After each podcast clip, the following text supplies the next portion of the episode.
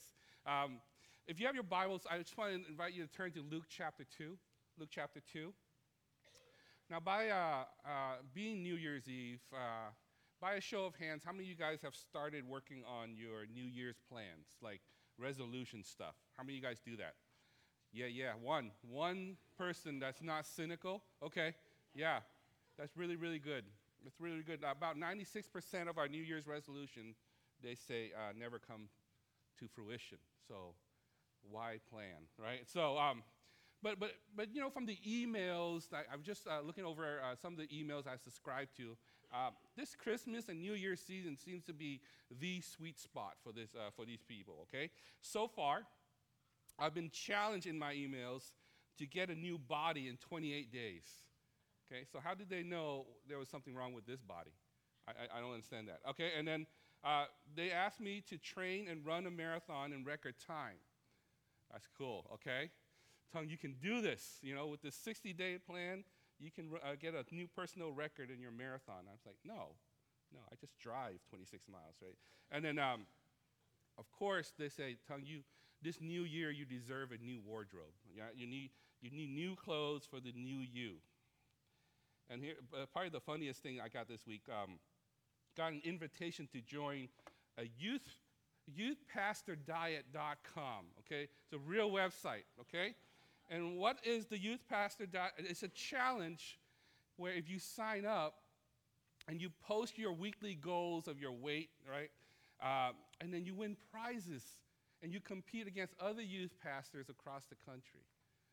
Crack me up, okay? And so, and I, I kind of understand, right? End of the year, new year, it's a really good time to evaluate, uh, to reflect on the past, and to plan and hope for a better future. And I hope that you guys are in this season of your life where, yeah, this is a good time, and you don't have to do it at the end of the year, but it, it, it kind of helps us to pause for a second and say, okay, where are we going? Where have we been, and where are we going? And these are important questions. And so I, I, get the privilege today of, of drawing uh, not only the year end message, but also drawing our Christmas series to a close. And Pastor Roy has been leading us through this Advent season of talking about what do we, uh, uh, what is Jesus and what does he mean to us? What do we do with our newborn king? And so that's the question that I want to just straight off the bat ask you this morning. What will you do with the newborn king? Now, it's, it's, it's kind of like, you know, you can be cynical or you can see a lot of uh, Christmas come and go. Right? But I think the question of the first Christmas is the same question for us in this season of our lives. What will we do with this baby Jesus? Because if you read this gospel story, if you read the birth narrative, uh, so far, uh, those who met the baby Jesus, they either uh, worshiped him with, with their words, with praises like the shepherds, or, or they, they offer him gifts in worship like the three wise men. Or on the other side, they try to kill him, like Herod.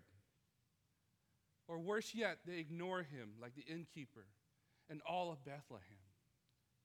You know, Julie and I got a chance to visit Bethlehem a few years ago, and, and, and I just got to tell you, it is a small town, okay? Now, it's a bigger city now where, it's, uh, where it is now, and, and you know, there's, there, there's places and you can drive there, but I can only imagine how small that town is. And and I was wondering this just this week. I was wondering now, if the angels all showed up, okay, outside of Bethlehem, right? If the whole host of angels, right, these bright beings singing these songs, okay? How come only the shepherds heard that? Where the rest of Bethlehem?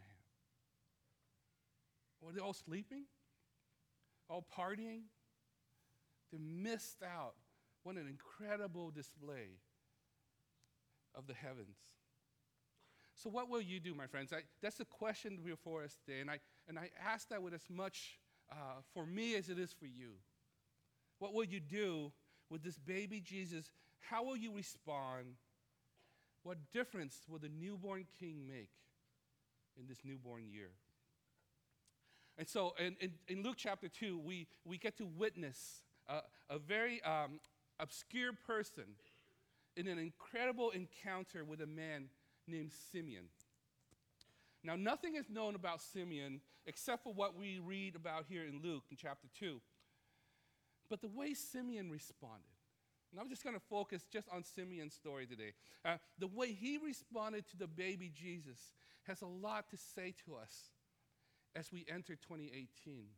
And there's going to be, and I'm going to say, uh, say a few words and I'm going to challenge us as we look at 2018 to how do we respond well to what Simeon is challenging us. So if you have your Bibles there, and let's start in verse 22 of Luke chapter 2. You can look up here. Um, Verse 22. So when the time came for the purification rites required by the law of Moses, Joseph and Mary took him, that's Jesus, to Jerusalem to present him to the Lord. As it is written in the law of the Lord, every firstborn male is to be consecrated to the Lord. And to offer a sacrifice in keeping with what is said in the law of the Lord, a pair of doves and two young pigeons. Now, I want to pause here and give you guys a little perspective, a context. Uh, Jesus was born in Bethlehem, and we don't know when exactly, when exact date he was born. Scholars pointed to the springtime or, or, or uh, late winter, and so March time frame. But we don't know when he was born. But we do know, and when he comes to this place, this, this consecration, this, this time of where he's presented, we know that it has to be 33 days after birth because that's prescribed in the law of Moses. And, and, and so Mary, being a very devout person, would know uh, that 33 days she's going to be unclean. They're considered unclean after birth. And so to be cleansed and to be ceremony cleansed and, and to be able to go back into worship with the, with the community again, she has to go to the temple or to a place of worship and offer uh, the sacrifice of purification. And so we know it's 33 days after uh, the birth of Jesus. And, and, and notice that it says that she was to offer pigeons and, and doves, okay? These, this prescription we know uh, back in Leviticus chapter 12 is, for, is prescribed for those who are poor. And so we know that, that Joseph and Mary, uh, Mary and Joseph are, are a poor family, and they come and they give what they have. And so scholars often uh, say then this is another indication that the, the wise men have yet to visit Jesus. And so somehow in our minds we, we clump all of that in one night, right? That Jesus is born, angels come, right? Wise men just show up, right? We, we, we, just, we just think of that happens, but there actually a lot of time happens in between. And so just give you that context. And so verse 25, we continue. Now there was a man in Jerusalem called Simeon who is righteous and devout. He was waiting for the consolation of Israel, and the Holy Spirit was on him. It had been revealed to him by the Holy Spirit that he would not die before he had seen the Lord's Messiah. Moved by the Spirit, he went into the temple courts. And when the parents brought in the child Jesus to do for him what was custom, what the custom of the law required, Simeon took him in his arms and praised God, saying, Sovereign Lord, as you have promised, you may now dismiss your servant in peace, for my eyes have seen your salvation, which you have prepared in the sight of all nations, a light for revelation to the Gentiles and the glory of your people Israel. The child's father and mother marveled at what was said about him. Then Simeon blessed him and said to Mary, his mother, This child is destined to cause the falling and rising of many in Israel, and to be a sign that will be spoken against, so that the thoughts of many hearts will be revealed, and a sword will pierce your own soul too. Wow, this incredible encounter, incredible words. So, what, are, what can we learn uh, from, from Simeon's response? What do we understand what he's trying to say? So I want to share four things with you. And, and these four things is really is to challenge you to consider 2018 as the year for which you can continue to grow into your relationship with the Lord. And so number one, if you have the newborn king, it means that our past is not a waste. You know, our past is not a waste. Okay, what does that mean? Simeon is described here as righteous and devout. And the proof of his devotion was that he was waiting for the consolation of Israel. And so let me ask the question what if, What if at the end of your life, and people gather around and mourn your, your, your passing, and people ask What was he like? And you were described as this man or this woman was someone who waited well.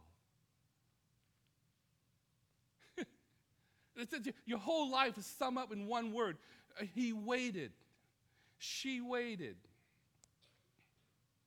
Yeah, sure, you were devout and righteous and, and, when, and was full of the Holy Spirit, but you waited for your whole life for what? To see a baby.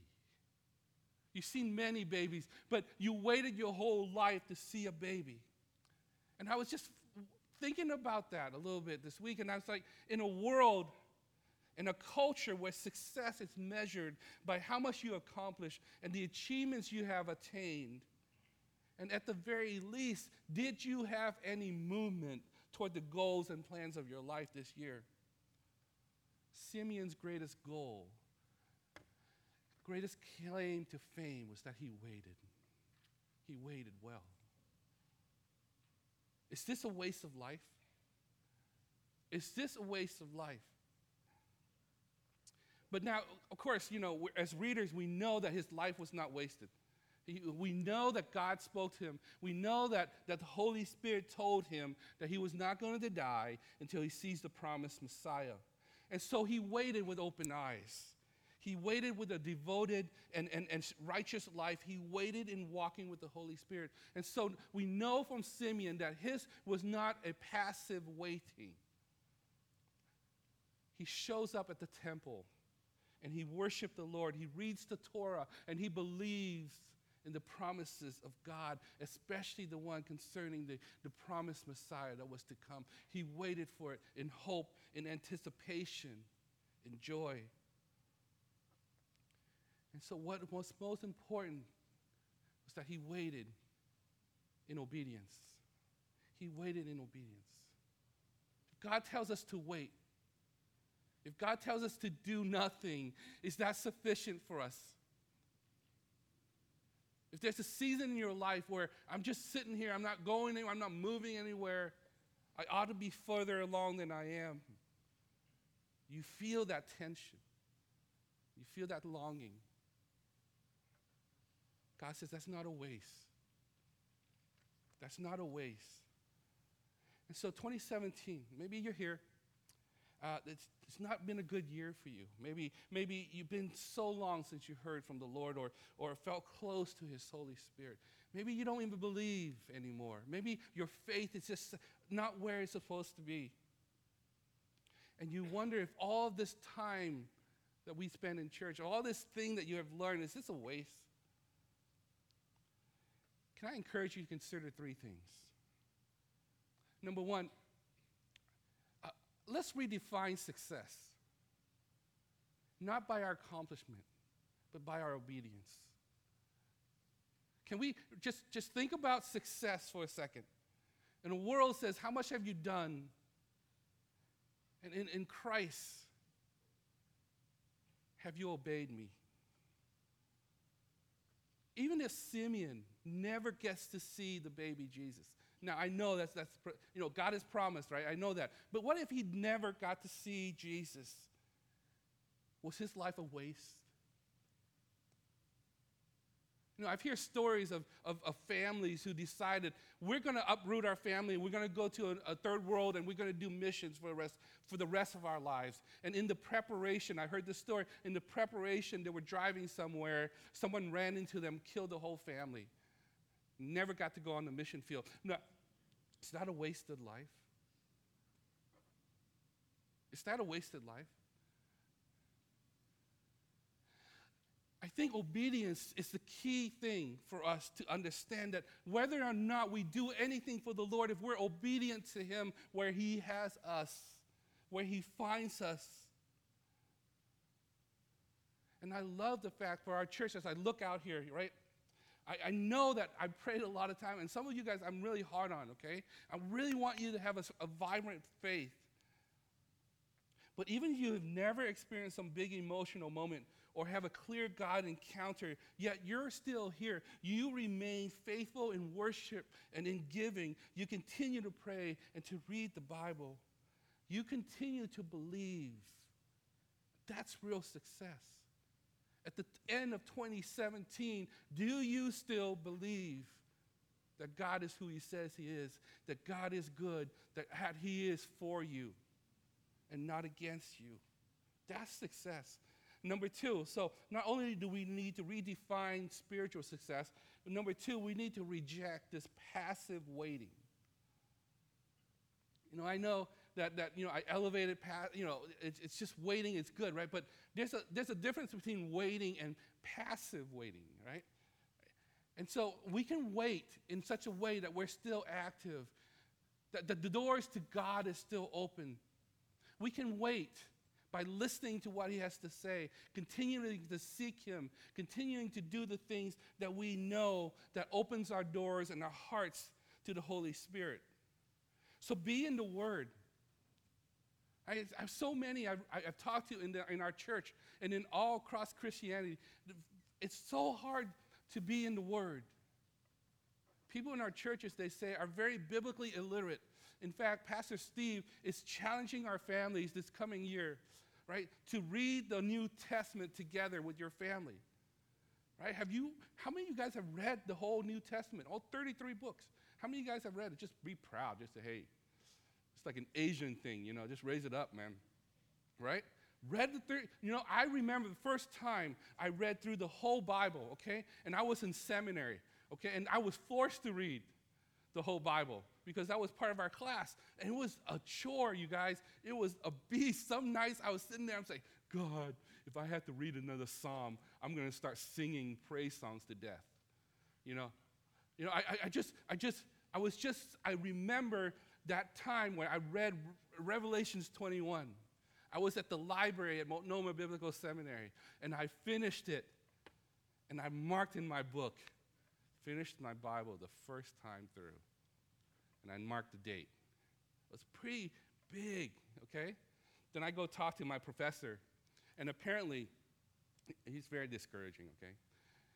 He reads the Bible through three times a year, because that's what he does, okay? And I'm like, you know, I don't want, I don't like you. I'm never taking a class from you again. And so, but my point is find a Bible plan, read through it, continue to be open, find a community. Man, there, there's small groups all around our churches. Right? Just, if you don't have a small group, if you're not connected here at SCAC, if you're not finding yourself close to someone here, I invite you, please consider for 2018, come and join a small group. We have some open groups and if you want to form your own, come talk with me or to any of our deacons. Be in community. And how about 2018? Take a risk. Take a risk. One of your friends or coworker, take a risk and share the gospel with them.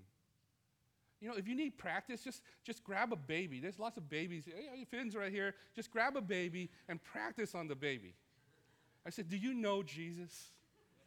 Oh, I'm glad you know. Okay, right? And practice on the baby. I know it's silly, but where I got my, most of my gospel preaching practice was when we used to do our VBS. And they always ask me, hey, Tung, can you help be a counselor? I said, yeah, I'll mess the kids up, right? It'll be fun. And they always say, Tung, can you go talk to this three year old and share the gospel with them? Have you shared the gospel with a three year old? Julie and I have a bunny at home. It's like talking to a bunny right? And so, I, I, you know, you just feed them a cracker, and then, then they'll listen for another 20 seconds, then they'll move on to another thing. But you got to make it real simple for them. Got to make it real simple. And so, yeah, how, reject passive waiting.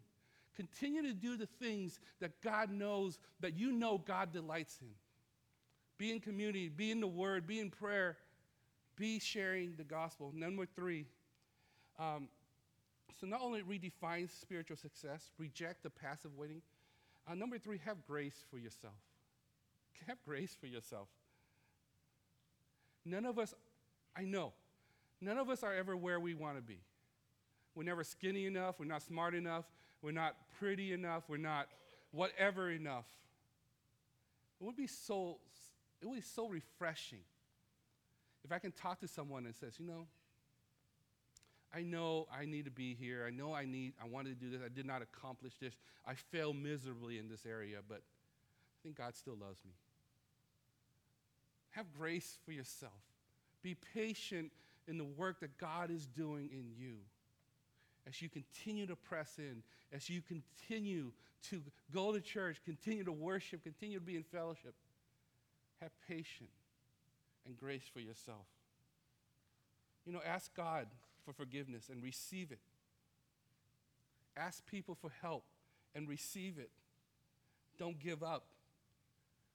You know, churches are built on the backs of men and women who are faithfully obedient in the little things. It's not built on, on me, on someone who does big stuff up front, right? It's built on you, the little things that you do, the prayers that you pray, the, the, the tithing that you give, the hours that you volunteer. That's what the church is made of. It's not made out of these big people up here. So, because you were born, I mean, because Jesus was born and you were born, your past, your waiting, your life is not a waste. The first thing. So, the second thing, we move on here. The newborn king means that the death, that death is a promise fulfilled for those who are in Christ. A newborn king means that death is a promise fulfilled for those who are in Christ. Now, now, have you ever thought about Simeon? Okay. God promised Simeon what? You will not die until you what? Until you see the promised Messiah. On the one hand, that's pretty awesome, okay? On the one hand, that's pretty awesome, right? You, you, you get to see the one that God has promised all through the centuries. You guys excited about that? If God says, hey, you get to see Jesus, would you be excited about that? No? Okay, you don't look like excited, right? All right? I know. It's like everyone is like, okay, that is good news. But on the other hand, once you see him, you know you're going to die. You, you, ever, you ever get that? You ever read that part in there? You will not die, Simeon, until you see the Christ Messiah. You will not die. And so I was thinking this week, what would I do? Well, you know, I don't want to die, right? Our biggest fear is death, isn't that right? Nobody knows what to do with death. And so, what I would do, I think, I would go to like Rome or something.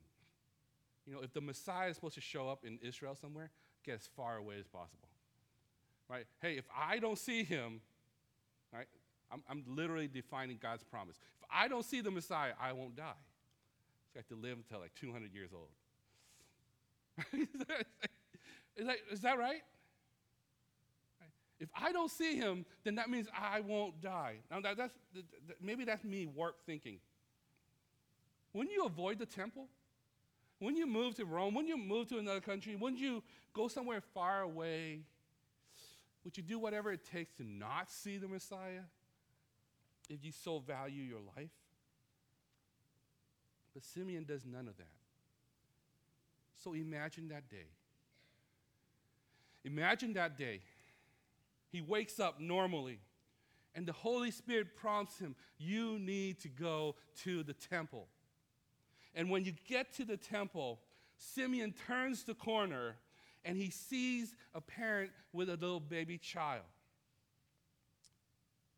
He comes and he grabs Jesus as a baby. What is his emotion? What is he feeling? The text does not tell us, but we can have some clues by examining his incredible words starting verse 29. He holds the baby Jesus. And he says, Sovereign Lord, as you have promised, you may now dismiss your servant in peace. For my eyes have seen your salvation, which you have prepared in the sight of all nations, a light for revelation to the Gentiles and the glory of your people, Israel. His first emotion, you hear that, is one of worship. Because God has fulfilled his promise to Simeon. And beyond any doubt to him, at the end of his life, he declares that God is sovereign. That God, you are in control, that you are executing your plans for this world, for my life. The second emotion you can read in there is peace. You can dismiss your servant now in peace. You know, it is one thing to know that God is in control, it is another thing to know that in His sovereignty, He chooses to come and save you. And that's a totally different feeling, a totally different emotion, totally different kind of peace. See, for, for Simeon, this whole Messiah thing, it's no longer a theory, it's no longer hope, it is no longer wishful thinking. Here it, he is in real life, the promised Messiah who would come. And he gets to see him, the baby. All those prophecies he studied and read about. Here he is. God Himself becomes touchable and real. Sin and brokenness is no longer the last word. Even death, even death becomes another world, another door into a greater life. And so he responds, I'm at peace now. You can dismiss me. I can die. What an incredible statement. This man, this whole life waited for this moment. And here he comes. And he sees the Savior face to face. And he says, Because you are the Prince of Peace, I can have peace. And I can go. The third emotion is actually not an emotion, but rather a lack of emotion. It's a lack of fear. Do you notice there's no fear? If Simeon was anxious about dying, he does not show it by his words. In fact, he shows the opposite, doesn't he? Because sovereignty leads to trust, and peace brings increased trust and together they push out fear. Even death, even death cannot erase the peace and the trust that he has. And so let me ask the question what in our lives is stronger than death? What in your life is stronger than the fear of the unknown. See, for Simeon, it was, it was when he saw the promised newborn king, and he knew that the sovereign God is not only sovereign, but he's also good, and he can be trusted. And so, in light of this, I want to give you two challenges for 2018. Number one, can, can you do something this year that fear has kept you from doing in the past? you know, every time I talk to someone, right? Every time we sit down and have a conversation in my own life too, you know, there is something in my life that fear keeps me from doing. For example, maybe in 2018, you go on a mission trip. You've never been on a mission trip before. You've always heard about mission trips. You know, it's kind of crazy to go to another world, another country, I mean, a third world. Go somewhere. It doesn't have to be China, by the way, you know, guys? Really? Like we're a Chinese church. We don't always have to go to China, okay? Right? We have a place in, in, in Africa you can go to. Go to Tanzania. If you guys, some of you guys have a lot of money you don't know what to do with. Let me tell you. Right? Go. Buy a first class ticket. Fly to Africa. Right? Tell us about it. You know, we, we want to we want to run with you. We want to walk with you. There's you know there's so many places. Go on a mission trip. How about um, some of you, maybe uh, go, go get yourself a counselor. I know that's taboo to- topic here in the Chinese church, right? Go see a counselor. Work through some of the emotional baggage that you know you carry the pain that is deep inside your heart. Go see one. If you need recommendations, come talk with me. You know, I saw one. It's so helpful. How about how about uh, how about go back to school? Some of you are thinking about going back to school. That's kind of scary. You know, as we get older, it's like it's harder to learn. But maybe it's a good year to do it. How about get into a small group or serve in a ministry at church? Now, I think a lot about the stuff we, we don't do because we're afraid. If the worst thing that could happen, okay, let's say you go to a third world country. Let's say some of you crazy people, right? That you say, you know what? Forget it. Tung challenge me. I'm going to go to Afghanistan, right? I'm going to go to Afghanistan. I know uh, the youth row right there, they're laughing because they're, seriously, I'm praying for you guys. Go to Afghanistan, okay? Um, the worst thing that could happen to us is that they kill you. And what did Simeon say? Right? Death is but a promise fulfilled. so on the other side, you're done. You don't have to do any more evangelism. You don't have no more youth pastor breathing down your neck. You have no, you're done. You're just with Jesus. Even your theology is perfect. How about that? If the worst thing that could happen to us is death, what are we afraid of? And I know, I know when I say that, I know I don't want to take it trite. I know it's not a small thing to take this much risk. So do something that fear has kept you from doing in the past. The second thing, um, we're talking about death, right? You got to let something die in your life that needs to die. In 2018.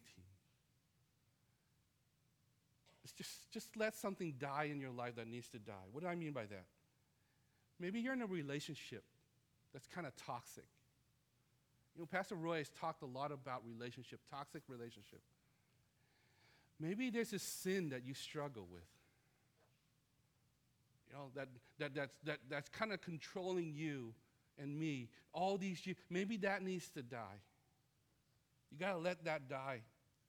Maybe it's, it's your identity that's tied up with the idols of success and grades and, and money and the right schools. Maybe, maybe that pride that needs to die. Maybe that, that whatever it is in all of our lives, something needs to die. And, and maybe, can I challenge you for 2018 that you just let it die, kill it?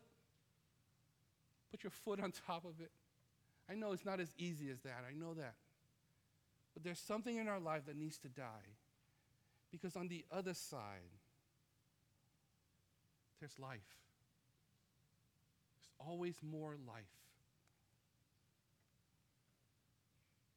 That's what Simeon saw. That on the other side of death is real life. And the proof is in the baby. Take us to the third thing. We'll keep rolling here.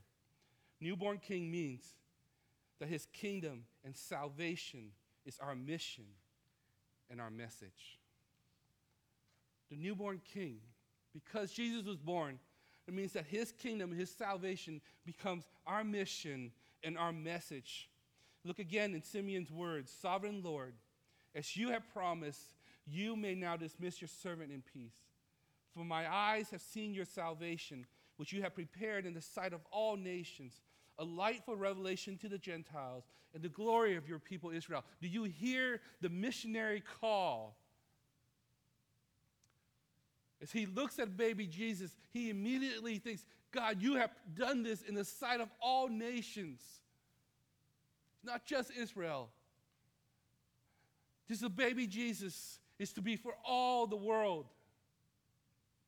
It's a missionary call. And so let me ask this question How, how, how is Simeon, when he looks at Jesus as a baby, and Jesus have not yet done anything, okay? He has not gone to the cross and be resurrected. How can he looks at that baby and says, your salvation, this is your salvation? I was thinking about this a lot this week. And, and in the evangelical traditions, we often think of salvation uh, as something that was achieved for you and I through Jesus dying on the cross and rising from the grave. And this is very true and right and wonderful. It's a celebration. But what I think we fail to emphasize is that a big part of salvation also has to do with Jesus' sinless life.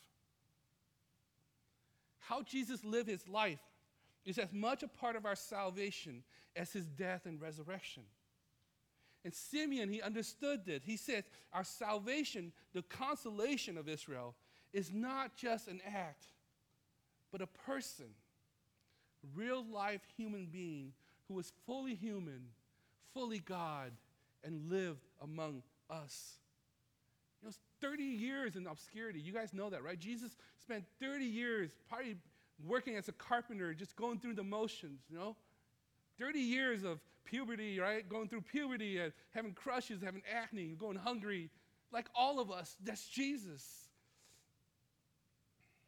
How he lived his life is as much part of our salvation as his death and his resurrection. So there's huge ramifications for this.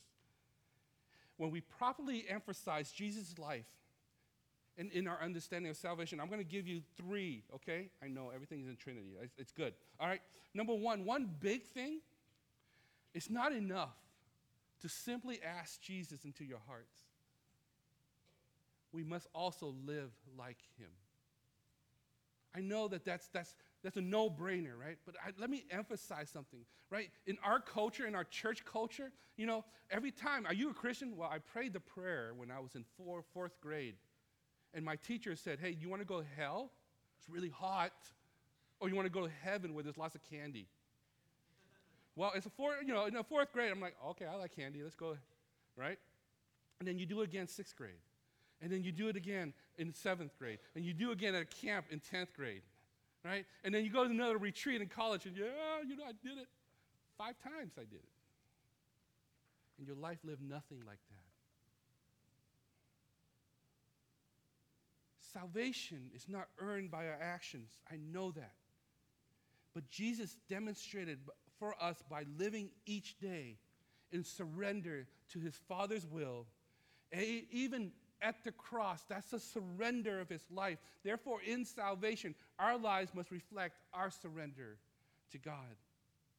2 Corinthians 5:15 Paul writes, "And Jesus died for all, that those who live should no longer live for themselves, but for him who died and, re- and was raised again." Guys, that's so critical. Examine your life here at the end of 2017. Test yourself to see if you are really in the faith.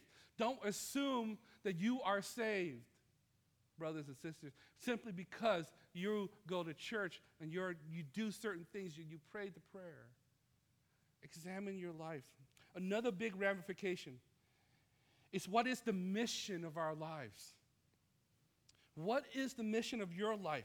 Simeon speaks of the baby Jesus as God's salvation which he has prepared in the sight of all nations.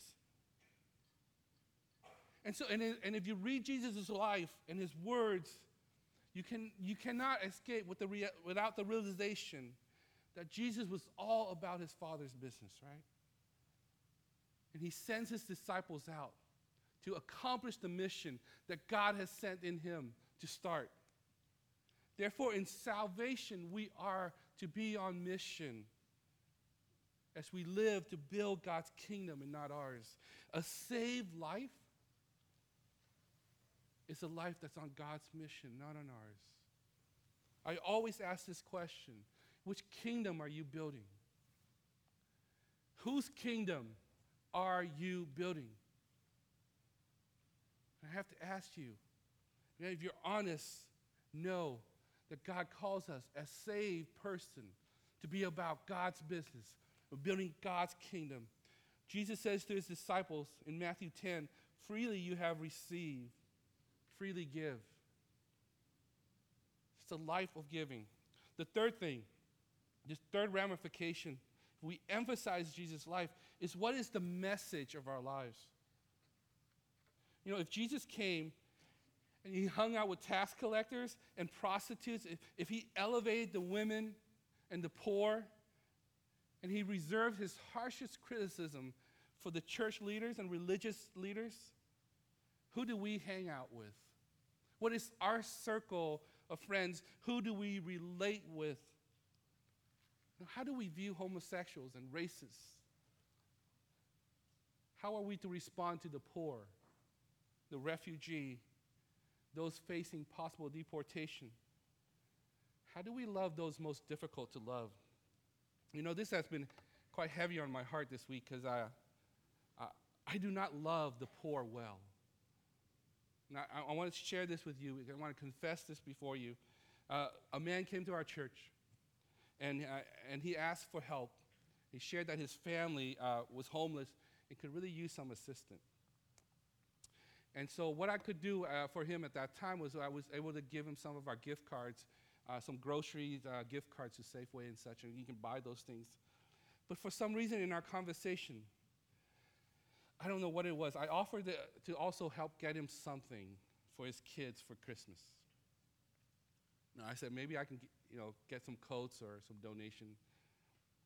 And the time drew near, I completely forgot. And he called, and he called, and I never called back.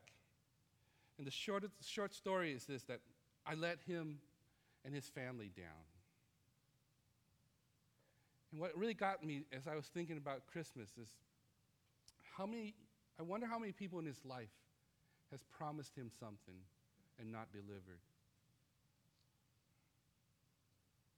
What message did he hear from me as a church leader?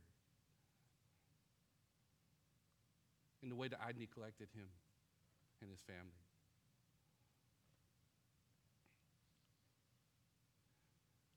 While at a banquet, Jesus in Luke 14 says this.